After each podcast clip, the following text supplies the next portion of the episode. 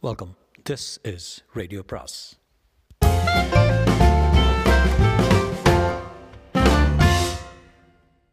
அனைவருக்கும் அன்பு வணக்கம். சுஜாதாவின் குறுநாவல் என்று குறுநாவலின் பெயர் விழுந்த நட்சத்திரம். விழுந்த நட்சத்திரம் பாகம் ஒன்று.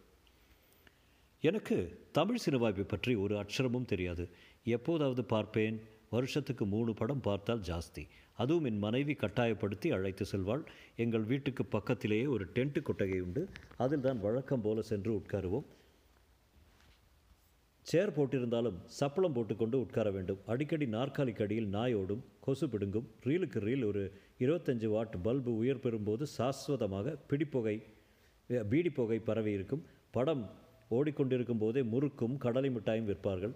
சவுண்ட் சிஸ்டம் தண்ணீருக்குள் வைக்கப்பட்டது போல கேட்கும். கார்பன் அடிக்கடி மங்கும். இந்த சூழ்நிலையில் வருஷத்துக்கு மூன்று சினிமா பார்த்து கொண்டிருந்தவனை விழுந்த நட்சத்திரம் என்ற ஒரு சினிமா பட தயாரிப்பில் செலுத்தியது எது? விதி. அந்த விந்தையான கதையை சொல்வதற்கு முன் என்னை பற்றி சில சில குறிப்புகள். எனக்கு நாற்பது வயது. சர்க்கார் நிறுவனம் ஒன்றில் பதினைந்து வருஷமாக ஒரே பிரிவில் பணி. தியாகராயர் சொல்லும் ஒகபானம் ஒகபத்தினி ரக நடுத்தர வர்க்க பிராமண ராமன் நான். ஒகமகன் வயசு நாலு. என் சம்பளத்தில் வாடகை கொடுத்து பால் கணக்கு முடித்து உப்பு புளி சாமான் வாங்கி அம்மாவுக்கு அனுப்பி பத்திரிகைகள் கொசுபத்தி கேஸ் வண்ணான் வேலைக்காரி லொட்டு லொஸ்கு என்று பட்டுவாடா செய்தபின் மாசக்கடைசி எட்டு நாள்களில் மிச்சம் இருப்பது யூஷுவலாக ஒரு அழுக்கு ரெண்டு ரூபாய் நோட்டு விரல் நகங்களும் தான். அந்த கடைசி நாட்கள் எனக்கு பிடிக்கும்.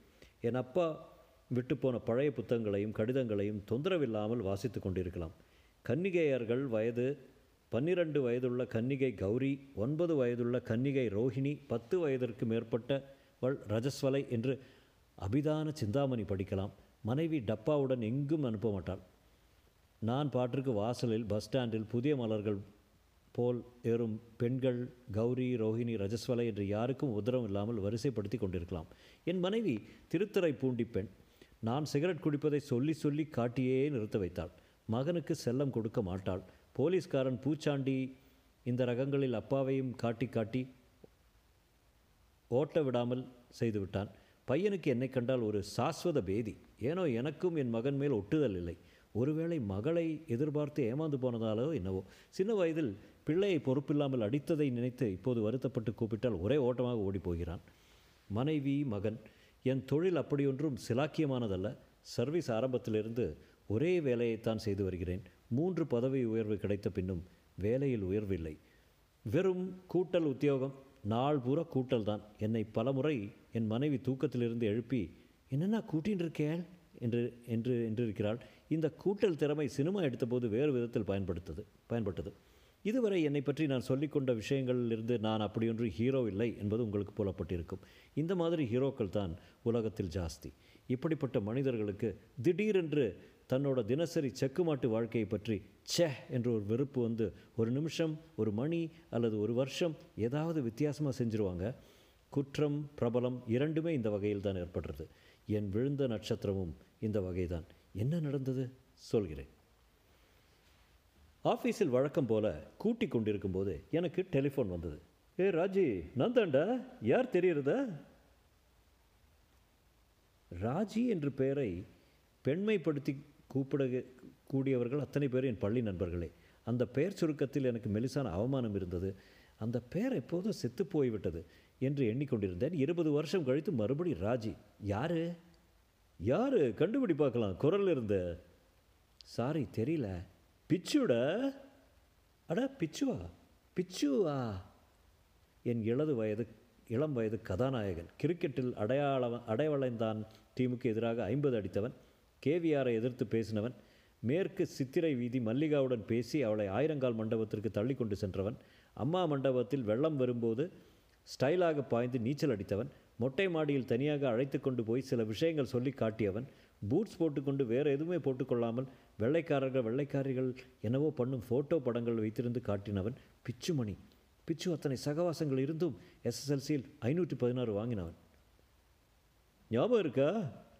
ஞாபகம் இருக்குது பிச்சு உன்னை என்னால் எப்படா மறக்க முடியும்? நீ என்னை ஞாபகம் வச்சுக்கின்றதே பெரிய ஆச்சரியம். நான் நம்ம கிளாஸில் பையங்க ஒத்தனையும் மறக்கலை. உன் அட்டெண்டன்ஸ் நம்பர் கூட எனக்கு நினைவு இருக்குது one four three one remarkable பெங்களூருக்கு எப்போ வந்த? பிச்சு வி மஸ்ட் மீட்டு பார்க்கலாம் ராஜி. நான் நாளைக்கு ஃப்ளைட்டில் திரும்பி மெட்ராஸ் போயிடுறேன். சா- சாயங்காலம் டைம் இருந்தால் வரேன் அட்ரஸ் சொல்லு சொன்னேன். கல்யாணம் ஆயிடுச்சா? எப்போவோ. எவ்வளோ குட்டி போட்டிருக்க? ஒரு பையன். உனக்கு? கல்யாணம் பண்ணிக்க அவகாசமே இல்லைடா எனக்கு. எல்லாம் எல்லாம் பேசலாம் சாயங்காலம். ஃப்ரீயாக இருக்கியா? மாத கடைசியில் எப்பவுமே ஃப்ரீ நான். உன் குரல் அப்படியே இருக்குடா. வரேன்.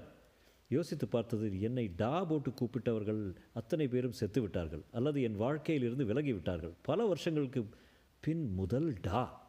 சாயங்காலம் மனைவியிடம் சொன்னேன் நீங்கள் சின்ன வயசில் என்னென்ன விஷயங்கள் செஞ்சீங்கன்னு அவரை கேட்க போகிறேன் என்றாள் அவள். எனக்கு சற்றே திக்கென்றது அந்த சவுக்கார் வீட்டில் மாடி ஏறி குதி குதித்து ஜன்னல் வழியாக எட்டி பார்த்து மாட்டிக்கொண்டதை சொல்லிவிடப் போகிறான். சொல்ல மாட்டான். அழைத்து சென்றதே இவன் தானே அவர் வந்தால் கொடுக்கறதுக்கு பிஸ்கட் கூட இல்லை. காக்கா கடையில் கடன் சொல்லிட்டு ஒரு பிஸ்கட் பாக்கெட் வாங்கிட்டு வாங்கோ. அப்படியே மெட்ராஸ்வத்தில் வாழைப்பழம் அவன் வருவதற்குள் ஆயத்தமாக ஹால் ஒழுக்கப்படு ஒழுங்குபடுத்தப்பட்டது. புத்தகங்கள் அடுக்கி வைக்கப்பட்டன. சுமதி ரொம்ப நாட்களுக்கு அப்புறம் கேசரி பண்ணி முந்திரி பருப்பு கூட போட்டிருந்தாள். பளிச்சென்று புடவை கட்டிக்கொண்டால் புதிதாக வருபவரிடம் மெலிதான மா மெலிதான மாத இறுதி ஏழ்மையை மறைக்க நினைக்கும் சாகசம். கேசரியும் உப்மாவும் நாங்கள் காத்து கொண்டிருக்க பிச்சுமணி வந் பத்து மணி வரை வரவே இல்லை. அட்ரஸ் சரியாக கொடுத்தீங்களோ? சரியாக தானே கொடுத்தேன். கண்டுபிடிக்க முடியாமல் திண்டாடுறானோ என்னோ சரி ஏதோ காரணம் அவன் வரவில்லை என்று தீர்மானித்து சாப்பிட்டு விட்டு விளக்கணைத்து படுத்து பத்தாவது நிமிஷம் காலிங் பெல் அடித்தது. வாரி சுருட்டி கொண்டு வேஷ்டியை சரி கொண்டு திறந்தேன். ஒரு அம்பாசடர் மார்க் ஃபோர் நின்று கொண்டிருந்தது. டிரைவர் போல தோன்றியவன் தானே ராஜாராமையர் வீடே? ஆமாம்ப்பா ராஜி தானே? என்று கேட்டது அம்பாசடர் யார் பிச்சுவா? ஆமாண்டா தூங்கி போயிட்டியா? இல்லை இல்லை வா வா. கொஞ்சம் தனம் வந்துடுறேன்.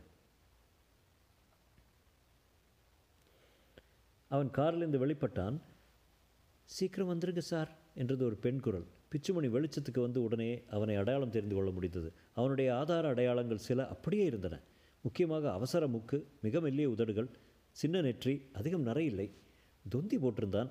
அதை மறைக்க பேண்ட் பெல்ட்டு போட்டு இறக்கி இறுக்கியிருந்தான். அவனிடம் ஃபாரின் வாசனை அடித்தது. கையில் சாக்லேட் பட்டி வைத்திருந்தான். எங்கே குழந்தை? தூங்கிட்டான். வாங்கோ வாங்க உட்காருங்கோ. பிச்சுமணி கடிகாரத்தை பார்த்து கொண்டே இல்லைம்மா நான் உடனே போயிடுறேன். என்ன ராஜி எப்படி இருக்க? அடடா என்று மனைவியை பார்த்தேன். ராஜி என்னம்மா இருக்கான்? நீங்கள் தான் பார்த்து சொல்லுங்களேன். ரொம்ப வயசாயிட்டடா. தலைமையரெல்லாம் எங்கே போச்சு? டேய் நான் எப்படி இருக்கேன்? இத்தனை வருஷத்தில் எனக்கு என்ன மாறல அதிகம் இல்லை. டேய் அந்த மல்லிகாவை பார்த்தேன் சமீபத்தில். எப்படி இருக்கா? மல்லிகா யாரு? சொல்லலையா? சின்ன வயசில் ராஜி செம கிட்டேன் போகிற வர்ற பொண்ணையெல்லாம் சைட் அடிப்பான். டேய் டேய் பொய் சொல்லாதடா. அட்டகாசமாக சிரித்து ஏய் பொய் சொல்கிறது யார்? ஒரு நாள் அவகிட்ட ஜாகிரஃபி கற்றுக்க போகிறேன் உளராத எனக்கு இவளுக்கு சண்டை பண்ணி வச்சுட்டு போகணுமா? ஏம்மா உங்களை பார்த்தா எங்கே இருக்கீங்களே? வயது வித்தியாசம் ஜாஸ்தியா? இல்லை ரெண்டாம் கல்யாணமா? என் மனைவி உடனே முகம் மலர்ந்து கொஞ்சம் இருங்கோ கேசரி கொண்டு வர்றேன் என்று உள்ளே சென்றாள். நான் அவனை பார்த்து புன்னகைத்தேன். ராஜி நீ என்ன வேலையில் இருக்க? கவர்மெண்ட் ஆஃபீஸில் மாத சம்பளமா? ஆமாம் நீயே. என்னது உனக்கு தெரியாது? தெரியாதுடா சொல்லுப்பா. நீ சினிமா பார்க்குறதில்ல? பார்ப்பேன் ஆனால் ஜாஸ்தி பார்க்குறதில்ல. நீ வர்ண மாளிகை பார்த்துருக்கியா? கேட்ட பெயராக இருக்கு ஏன்? அந்த படம் நான் தாண்டா எடுத்தேன். பெங்களூரில் பிச்சுண்டு ஓடுதே பிஎம் கிரிமி கிரியேஷன்ஸு அதான் என் யூனிட் பேர். இது வரைக்கும் அஞ்சு படம் எடுத்திருக்கேன். இப்போ புதுமுக தேர்வுக்கு தான் இங்கே வந்தேன். காரில் உட்காந்துட்ருக்கா பாரு. இந்த ஊர் பொண்ணு தான். டைரக்டர்கிட்ட கூட்டிகிட்டு போய் பார்க்கணும். படம் எடுக்கிறியா? ரொம்ப செலவாகுமே. அது பாட்டுக்கு அது. செலவை பார்த்த முடியுமா? பின்னால் ரெட்டிப்பாக வந்துருமேடா. அஞ்சு படம் எடுத்திருக்கேன் ராஜி. இது வரைக்கும் நஷ்டப்பட்டதே இல்லை. ஆர்டிஸ்ட் பேமெண்ட்டில் பேமெண்ட் டிலே ஆனதில்லை. பிஎம் யூனிட்டின்னு யாரை வேணும்னு கேளு. நல்ல பேர். இன்ட்ரெஸ்டிங் அப்போ நாம் ஒரு நாள் ஷூட்டிங் பார்க்கலாம். பேஷா. இதை பாருமா. ஜாஸ்தி வேண்டாமா? எனக்கு ஸ்டமக்கில் ட்ரபுளு அடுத்த வாரம் நம்ம படம் ரிலீஸ் ஆகுது. பார்க்குறியா? ஸ்வஸ்திக்கில் ஃப்ரீயாவா பின்ன? சரி. நாளைக்கு நான் என் பையனை அனுப்பி டிக்கெட் தர சொல்கிறேன் ஃபர்ஸ்ட் டே ஃபர்ஸ்ட் ஷோ பாரு. என்ன? அப்போ நான் வரட்டுமா? இதுதான் என் கார்டு அடுத்த தடவை பட்டணத்துக்கு வரும்போது அவசியமாக வீட்டுக்கு வா. வரேம்மா. குழந்தைக்கு இந்த சாக்லேட்டு கொடுங்க. அவனை கார் வரை கொண்டு விட்டேன். காருக்குள் மூன்று பேர் காத்திருந்தார்கள். ஒருவரும் பேசவில்லை. என் மனைவியிடம் மறுபடி போவதற்கு தயக்கமாக இருந்தது. போகிற போக்கில் ஏதோ மல்லிகா என்று ரீல் விட்டு போய்விட்டான். இப்போது அது பிரச்சனை ஆகிவிடும் சுமதி அவன் சொன்னதை சீரியஸாக எடுத்துட்டுறாத எப்போதும் அவன் இப்படி தான் தமாஷ் பண்ணுவான். எனக்கு தெரியாதா உங்களை? என்றான். உங்கள் ஃப்ரெண்டுக்கு உங்கள் வயசு தானே? ஆமாம் பார்த்தா அப்படி சொல்ல முடியல. சில பேர் உடம்பு வாகு அப்படி. நாமும் தான் இத்தனை வருஷம் சர்க்கார் உத்தியோகம் பார்த்துட்டு வர்றோம். ஏன்? இவெல்லாம் ஒரு வருஷத்தில் சம்பாதிக்கிறது நம்மளால் ஒரு வாழ்நாளில் சம்பாதிக்க முடியுமா? முடியாது. அதுக்கு என்னப்பா ஒன்றும் இல்லை. படுத்துட்டு தூங்குங்க. விளக்கணைத்து படுத்ததும் விட்ட இடத்தில் தொடர விடவில்லை அவள். அதன் பின் ஒரு மாதத்துக்கு பிச்சுமணியின் ராத்திரி விஜயத்தை பற்றி அவ்வப்போது பேசினதோடு சரி அவன் குறிப்பிட்ட first show first night first show ticket வரவே இல்லை. அவன் கொடுத்து விட்டு சென்றிருந்த அச்சடித்த அட்டையில் அவன் கொடுத்துவிட்டு சென்றிருந்த அச்சடித்த அட்டையில் SP Moni motion picture producer and distributor Chennai six zero zero two four என்று தங்க எழுத்துக்கள் பேசின பின்பக்கத்தில் விலாசம் டெலிஃபோன் எண்கள் எல்லாம் விவரமாக கொடுத்திருந்தது. அடுத்த தடவை சென்னைக்கு போகும்போது அவனை போய் பார்க்க வேண்டும் என்று தீர்மானித்தேன். என் மனைவி அடிக்கடி உங்கள் சினிமா சிநேகிதர்கிட்ட சொல்லி ஒரு தடவை ஷூட்டிங் பார்க்கணும். ஏற்பாடு செய்திருங்கோ என்று ஞாபகப்படுத்தி கொண்டே இருந்தாள். அடுத்த தடவை சென்னைக்கு போய் வர சந்தர்ப்பம் ஏற்பட ஏற்பட்ட போது என் மச்சினி கல்யாணத்துக்கு போயிருந்தோம். கல்யாண வீடு முச்சூடும். இவருக்கு ஆத்ம சிநேகிதர் பெரிய ப்ரொடியூசர் காரை போட்டுண்டு வந்து ஷூட்டிங் வா ஷூட்டிங் வான்னு கூப்பிட்டுண்டே இருக்கார். எங்கே ஒழியறது இவருக்கு? இந்த தடவை போகலான்ட்டு இருக்கோம் என்று பிரகடனப்படுத்திவிட என்னையும் என்னையும் என்று ஒரு பட்டாளமே என் பின் சுற்ற முதலில் நான் போய் பார்க்குறேன் என்று கோடம்பாக்கத்துக்கு ஆட்டோ பிடித்து அந்த விலாசத்தை தேடிச் சென்றேன். பாலம் தாண்டினதும் மார்க்கெட் தாண்டினதும் ஒரு சந்தில் இருந்தது பிஎம் கிரியேஷன்ஸ் ஆஃபீஸ் சின்ன வீடு வாசலில் சதா எரியும் மஞ்சள் பல்பு வெங்கடேச பெருமாள் ஹால் போல இருந்து இருந்த இடத்தில் மேசை போட்டு ஒரு ஆள் தூங்கி கொண்டிருந்தார். வேறு யாரும் இல்லை. அவரை எழுப்ப மனசில்லாமல் கொஞ்ச நேரம் காத்திருந்தேன். டெலிஃபோன் அடித்து அவர் எழுந்திருந்தார். எடுத்து நான் சிரித்ததை கவனிக்காமல் அவர் இல்லைங்களா வெளியூர் அவுட்டோர் போயிருக்காரு. என்னைக்கு வருவான்னு திட்டமாக சொல்ல முடியாதுங்க என்று ஃபோனை வைத்துவிட்டு என்னை என்னை பார்த்தார். யார் வேணும்? பிச்சுமணியை பார்க்க வந்தேன். ஊரில் இல்லையே நீங்கள் யார்? பரவாயில்ல அப்புறம் வரேன் நீங்கள் யாருன்னு சொல்லியே? நான் அவரோட பால்ய சிநேகிதன் பேர் ராஜாராமன். கொஞ்சம் உட்காருங்க. இந்த டெலிஃபோனை விர்றங் விர்றங் என்று சுழற்றி கொஞ்சம் பிஎம் சாரை கூப்பிடுங்க என்றான். சற்று நேரத்தில் சார் சோமு உங்களை பார்க்க பேர் என்ன சொன்னீங்க? ராஜின்னு சொல்லுங்கள் ராஜியா? சற்று நேரம் கேட்டுக்கொண்டிருந்த போது கூப்பிடுறாங்க ஏவிஎம் செகண்ட் ஃப்ளோரில் இருக்காங்க போங்க என்றான். ஊரில் இல்லைன்னு அது ஒரு செட்டப்புங்க என் முதல் சினிமா ஸ்டுடியோ விஜயம் ஜாஜ்வல்யமாக இருந்தது. அப்புறம் நான் இதே கோடம்பாக்கத்தில் தெரு தெருவாக அலையப்போவதன் ஆரம்ப அறிகுறிகள் எதுவும் தெரியாத ஒரு மயக்க மாலை. புதிதாக வெட்டப்பட்ட குரோட்டன் செடிகள் அடுக்கி வைக்கப்பட்டிருந்த பிளைவுட் தடுப்புகளை கடந்தேன். நாற்காலி போட்டுக்கொண்டு நான்கைந்து பேர் பேசாமல் காத்து கொண்டிருந்தார்கள். ஓரத்தில் காம்பவுண்டுக்குள்ளேயே வயல் போல இருந்தது. இரண்டாவது ஃப்ளோர் ஏதோ மாடி என்று நினைத்து கொண்டிருந்தேன். இல்லை ஒரு பிரம்மாண்டமான ஹேங்கர் போல இருந்தது. அதற்குள் பற்பல சாதனங்கள் சென்று கொண்டிருந்தன. பிச்சுமணியை வெளியே நின்று கொண்டிருந்தான். நீ பாப்பா த்ரீ டூ ஃபைவ் ஃபோருக்கு டைரக்டர் அனுப்பி வச்சு அவனை வழியில் புகாரியில் போய் புகாரிக்கு போயிட்டு வந்துடுறோம். வேன் வந்துருச்சா இல்லையா? சரியான ராகு காலப்பா. இந்த ஆறுமுகம் போனோம் பளிச்சுன்னு வந்தவன் கிடையாது. முதல் தடவை என்னை பார்த்து அட ராஜி எப்போ வந்த? இப்போ தான் பிச்சு. ஒரு நிமிஷம் இருக்கியா? காத்திருந்தேன். அவன் செயல்படும் வித்தை விதத்தை ஆச்சரியத்துடன் பார்த்தேன். ஒரு பத்து நிமிஷத்தில் எத்தனை வேலைகள் இரண்டு கார்களை அனுப்பிவிட்டு ஒரு ஹார்மோனியத்திற்கு எதற்கோ ஏற்பாடு செய்து ஒரு நடிகையை வரவேற்று ஒரு ஆசாமியை தனியாக தோளோடு அணைத்து அழைத்து சென்று ரகசியம் பேசி மற்றவருடன் ரூபாய் கொடுத்து என்னிடம் மறுபடியும் வந்தார். வா வெல்கம் டு சினிமா ஃபோன் வந்தது நீ வந்திருக்கிறதா? என்ன சாப்பிட்ற? அவன் கேட்டு முடிப்பதற்குள் ஒருத்தன் டம்ளர் காஃபியும் மிக்சர் பொட்டலமாக வந்து கொண்டிருந்தான். மற்றொருவன் நாற்காலி போட்டான். இப்போ என்ன நடக்கிறது இங்கே? ஷூட்டிங்கில் ஆம்படையால் அழைச்சிட்டு வரலையா? முதல்ல நிலவரம் எப்படி இருக்குன்னு பார்த்துட்டு வரலான்ட்டு தான் வந்தேன். வந்திருக்காளா ஆமாம் ஒரு கல்யாணத்துக்கு எல்லாரும் வந்திருக்கோம். அப்போ அவளையும் அழிச்சுட்டு வரலாமே. டேய் யார் அது? த்ரீ டூ ஃபைவ் ஃபோர் வந்துடுதா? இல்லைங்க. நம்ம ஆர்ஜி வண்டி இருக்கா பாரு?